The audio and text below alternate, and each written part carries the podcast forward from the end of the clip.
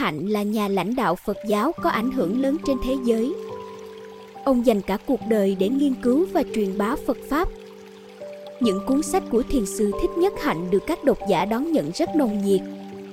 Bài học về triết lý nhân sinh được ông đúc kết từ nhiều khía cạnh của cuộc sống.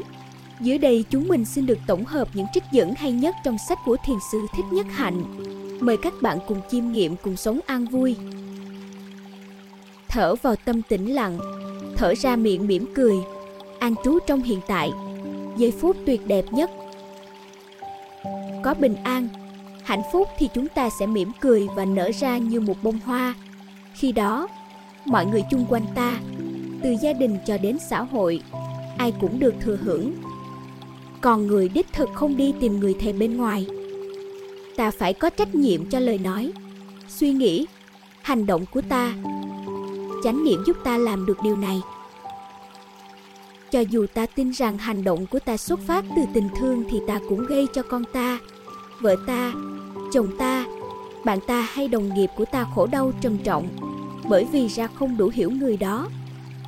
Mỗi khi tiếp xúc với những thứ trần tục, với những cái hèn mọn, nhỏ nhoi thì đừng quên rằng trăng sao vẫn còn đó. Chỉ cần ngẩng đầu lên là thấy năng lượng, niềm tin của mình không hề mất đi.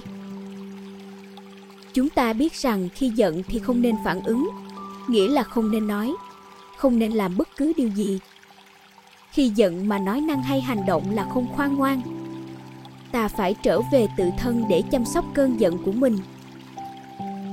Nếu kẹt vào những buồn giận trong hiện tại hay nuối tiếc về quá khứ hoặc lo lắng về tương lai thì ta không thực sự có sự tự do để thưởng thức những màu nhiệm của sự sống đang có mặt ngay bây giờ và ở đây ngày hôm nay nếu bạn mỉm cười được, thảnh thơi được, an trú trong hiện tại, vui hưởng được từng bước chân, từng tách trà và từng nụ cười thì cái vốn liếng hạnh phúc ngày hôm nay sẽ làm ra cái vốn liếng hạnh phúc cho ngày mai.